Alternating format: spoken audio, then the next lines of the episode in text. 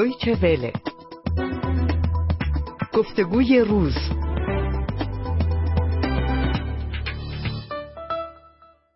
همزمانی سفر ماگرینی به ایران با تمدید یک ساله تحریم های اروپا علیه 82 مقام ایرانی به دلیل نقض حقوق بشر پرسش ها و نگرانی هایی را درباره ارتباط ایران با غرب ایجاد کرده است.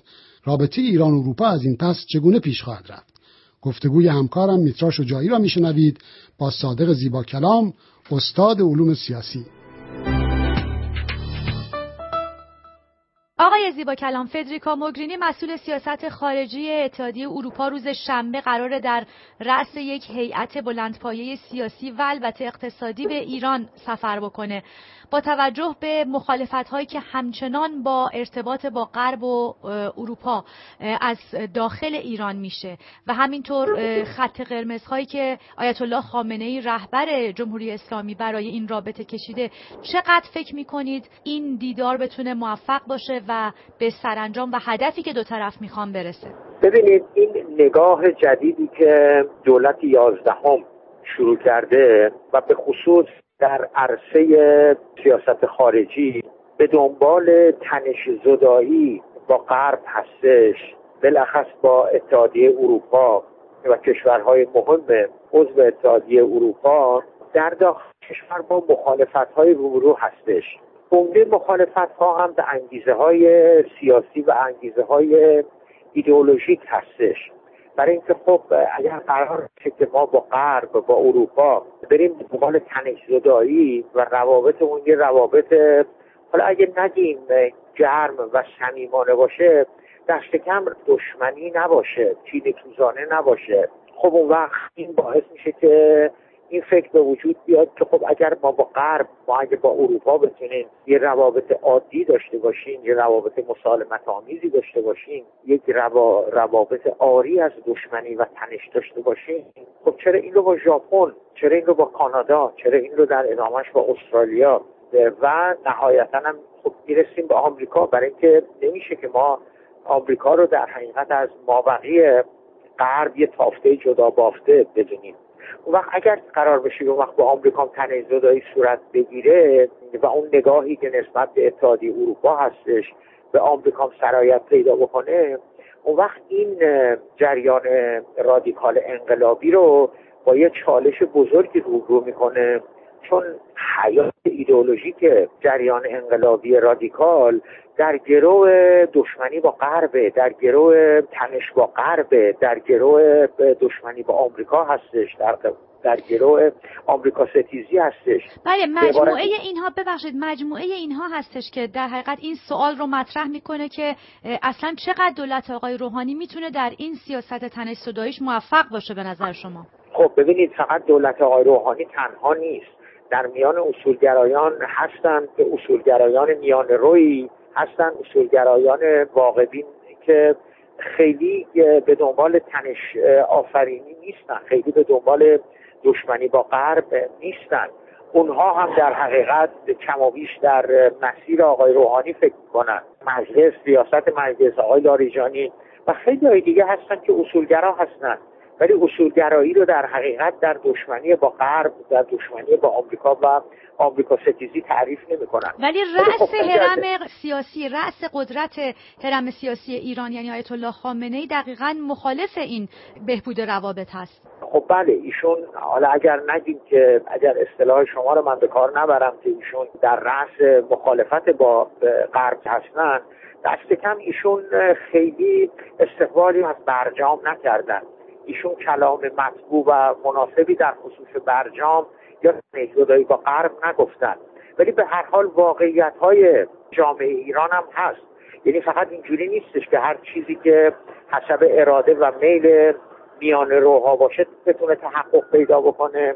یا برعکس هر چیزی که حسب میل و اراده رادیکال ها باشه بتونه تحقق پیدا بکنه. به حال واقعیت های جامعه ایران هم هست.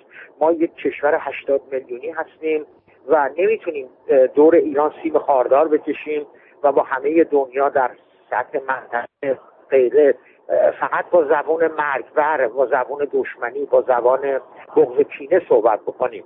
بنابراین یه جایی به هر حال خود واقعیت های جامعه هستش که هم به تندروها هم به میان روها خیلی چیزها رو دیکته می‌کنه. آقای این بابت هستش که من امیدوار هستم که سیاست های تنهی آقای روحانی بتونه پیش بره. آقای زیبا کلام درست در آستانه سفر فدریکا موگرینی به ایران اتحادیه اروپا تحریم هایی رو علیه 82 مقام و یک نهاد ایرانی به خاطر نقض حقوق بشر برای یک سال دیگه تمدید کرد. آیا این خبری که منتشر شده می‌تونه در حقیقت سفر موگرینی رو در داخل ایران تحت تاثیر قرار بده و مخالفت های با این سفر رو و به طور کلی مخالفت های با ارتباط با غرب رو بیشتر و شدیدتر بکنه به نظر شما؟ خب قطعا این تصمیمی که اتحادیه اروپا گرفته در آستانه آمدن خانم موگرینی به هیچ کمکی به میان روها نمی‌کنه. کمکی به تلاشهایی که در جهت تنش داره صورت می‌گیره به هیچ وجه کمکی نمی‌کنه. در این حال عرض کردم من ناامید هم نیستم. حالا اگر مثلا این تصمیم یه ماه دیگه گرفته می‌شد یا دو ماه دیگه گرفته می‌شد یقینا خب کمک می‌کرد. ولی این تصمیم در وضعیت فعلی مثل این هستش که شما بنزین بریزی نفت بریزی روی آتشی که توسط تندروها روشن شده و قطعا مخالفت اونها دشمنی اونها با اروپا و با غرب افزایش پیدا خواهد کرد. آقای زیبا کلام صرف نظر از مسائل سیاسی آیا شرایط اقتصادی ایران الان اصلا مهیا برای سرمایه گذاری شرکت های غربی هست یا نه؟ اقتصاد بسته و دولتی و نفتی ایران چقدر زمینه رو می‌تونه برای سرمایه گذاری کشورهای غربی باز بکنه به نظر شما؟ ببینید از یک سو شرایط عملی خیلی در جهت سرمایه گذاری به آسونی و به راحتی صورت بگیره نیست. امنیت اقتصادی وجود نداره دخالت دولت وحشتناک هستش فساد وحشتناک هستش.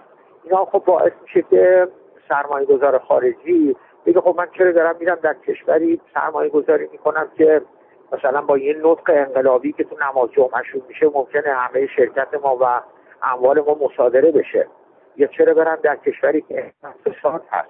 چرا برم در کشوری که برای یه لیوان آب که می‌خوایم بخوریم از شش اسباب دولتی باید مجوز دریافت بکنیم. اینا هست. ولی خب ببینید باز همون مسئله واقعیت ها واقعیت های جامعه ایران به شدت نیاز داره به سرمایه گذاری خارجی. به شدت نیاز داره به تکنولوژی خارجی. در بخش گاز در بخش نفت در بخش مخابرات در بخش ارتباطات سرمایه گذاری درست حسابی و جدی الان بیش از دو دهه هستش که در ایران صورت نگرفته و اگر همین روند بخواد ادامه پیدا بکنه این رکود فعلی بیشتر میشه بیکاری بیشتر میشه و فلاکت های اقتصادی که کشور الان باش دست گریبان هستش افزایش پیدا می‌کنه. حالا صرف نظر از اینکه هر کسی که رئیس جمهور هست. یا رئیس دولت هست. بنابراین معتقدین که شرایط در حقیقت وادار می‌کنه که سیستم حکومت به سمتی بره که بتونه تغییر بکنه و سرمایه گذاری های خارجی صورت بگیره. درسته؟ بله تا بله تا به اینجاش هم به هر حال اون شرایط که تونسته دیکته بکنه. و الا رادیکال ها تندرو اصلا می‌خوان سر به تن برجام نباشه. هر روز تندروها دارن مخالفت خودشون و حمله به برجام رو بیشتر و بیشتر می‌کنن. هر روز دارن علیه سرمایه گذاری خارجی مطبوعات حکومتی رو دارن بیشتر و بیشتر می ولی خب از دیگر عرض کردم واقعیت ها وادارشون می‌کنه که یه مقداری هم از خیلی جهات کوتاه بیاد بسیار از شما سپاسگزارم آقای دکتر صادق زیبا کلام از تهران با ما. دویچه وله.